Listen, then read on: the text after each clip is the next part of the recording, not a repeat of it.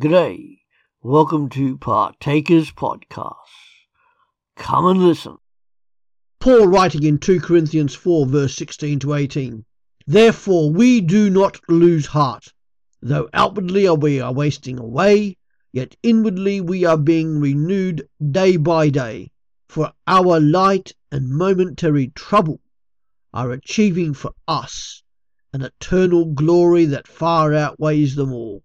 So we fix our eyes not on what is seen, but on what is unseen. For what is seen is temporary, but what is unseen is eternal. I wonder if sometimes you feel just like giving up, throwing it all away and just being buried by whatever is burdening you. I guess, I guess almost everyone has felt like that at one time or another. And maybe it's because you are undergoing troubles or suffering, physically, emotionally, mentally, spiritually, uh, financially. Whatever it is, as a Christian you are to persevere. And we persevere because we are not alone in our troubles, even though sometimes it feels like it.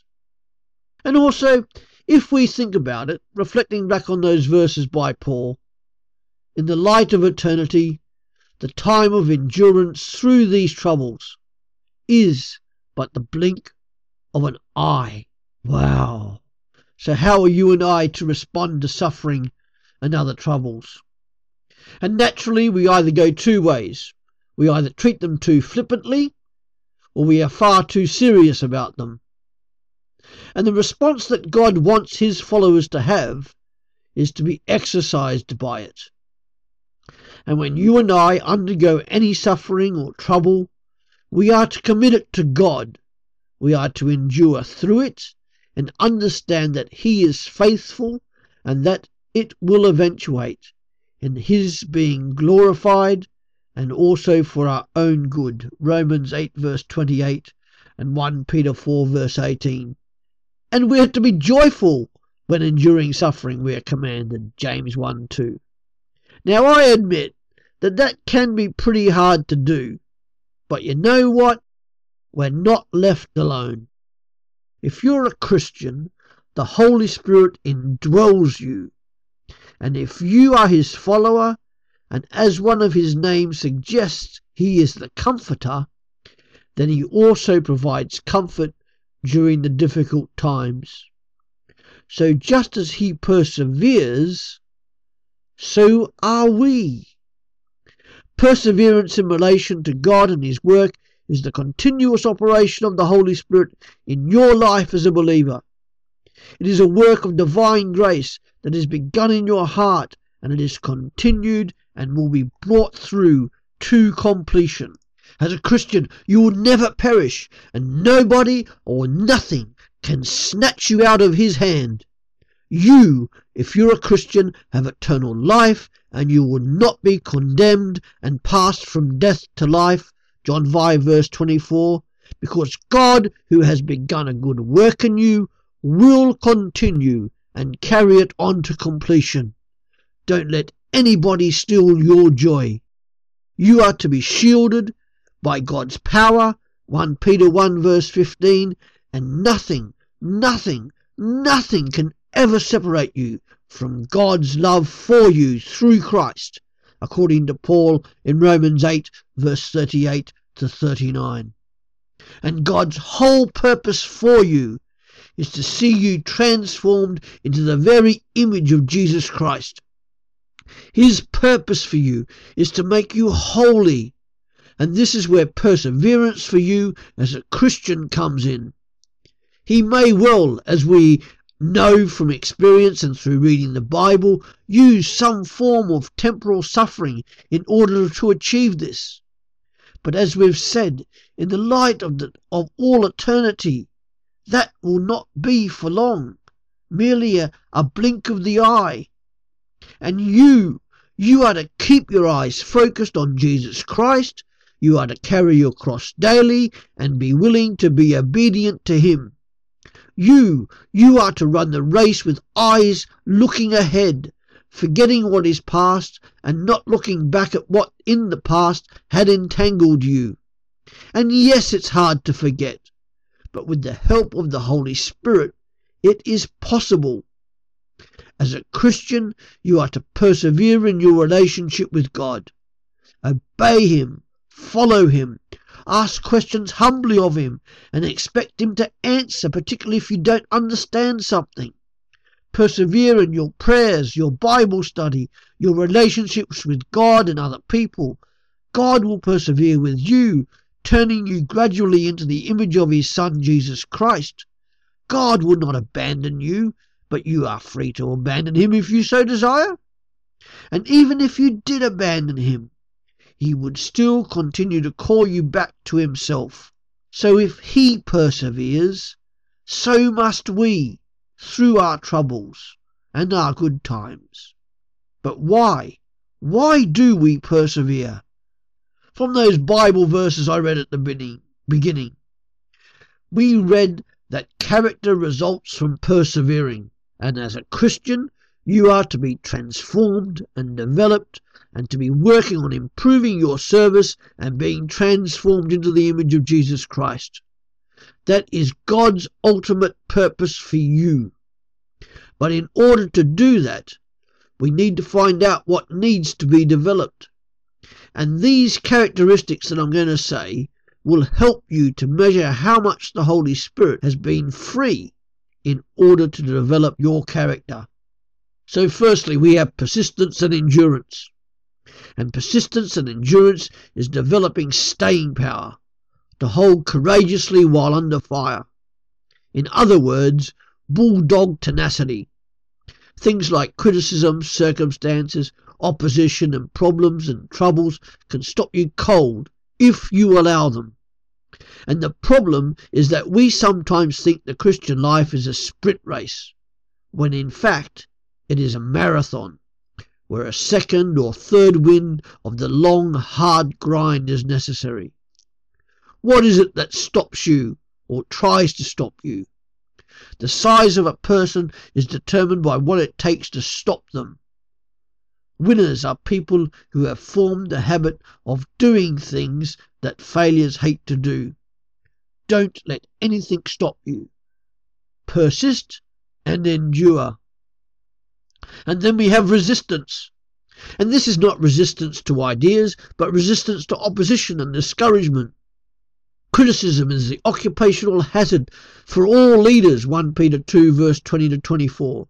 And as a Christian, you are a leader. And discouragement is a cancer of the spirit. So be resistant to discouragement and hypercriticism. Let the Holy Spirit encourage you. And then we have servanthood. Matthew 20, verse 26 to 28. Instead, whoever wants to become great among you must be your servant, and whoever wants to be first must be your slave. The first shall be last, and the last shall be first. Priority is to be given to service. An essential part of developing character is serving. Think about it. If Jesus, as King and God, could be a humble servant in that he came to earth as a member of his own creation, then you and I can also be identified as humble servants. And then, fourthly, we have a consistent example. Modeling is the greatest unconscious form of learning that we know of. And as Paul writes in Philippians 3, verse 17 to 4, verse 9, he writes, Follow me as I follow Christ.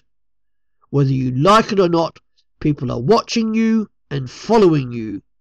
But are you following Jesus Christ closely? Those who are following and watching you do not always do what you tell them to do, but they will do what you do. And then we have self mastery. You need to be unencumbered by the things that will weigh you down. This is the danger of an affluent society. We are to travel light, according to Hebrews chapter 12. So you need to decide what is good and what is evil. And the real decision is between that which is good, that which is better, and that which is better or best. Always, always, always choose the best. And then, then you are to have a virile private life. Two things to keep in balance are involvement and isolation. You cannot do enough for others if you are constantly in the company of others. Yet you also need time alone, but not as a complete hermit. And then confidence. The number one problem in our culture today is a lack of confidence. Paul said in Philippians 4 verse 13, I can do all things through Jesus Christ who strengthens me. That was Paul's confidence. For you, as a Christian and as a Christian disciple, self confidence is to be Christ confidence. This is not self egotism. Say to yourself, I can't lose, I can only make mistakes. Confidence is spawned by the ability to say that magic word, no. The New Testament is the doctrine of moderation in all things. You don't have to do everything you are capable of achieving. Then there's teachability. You are to be teachable because then you will have an unlimited ceiling of being taught. Key part of your being a Christian disciple is a willingness to be taught by other people, even if you are in a teaching role. Then nine, a positive attitude.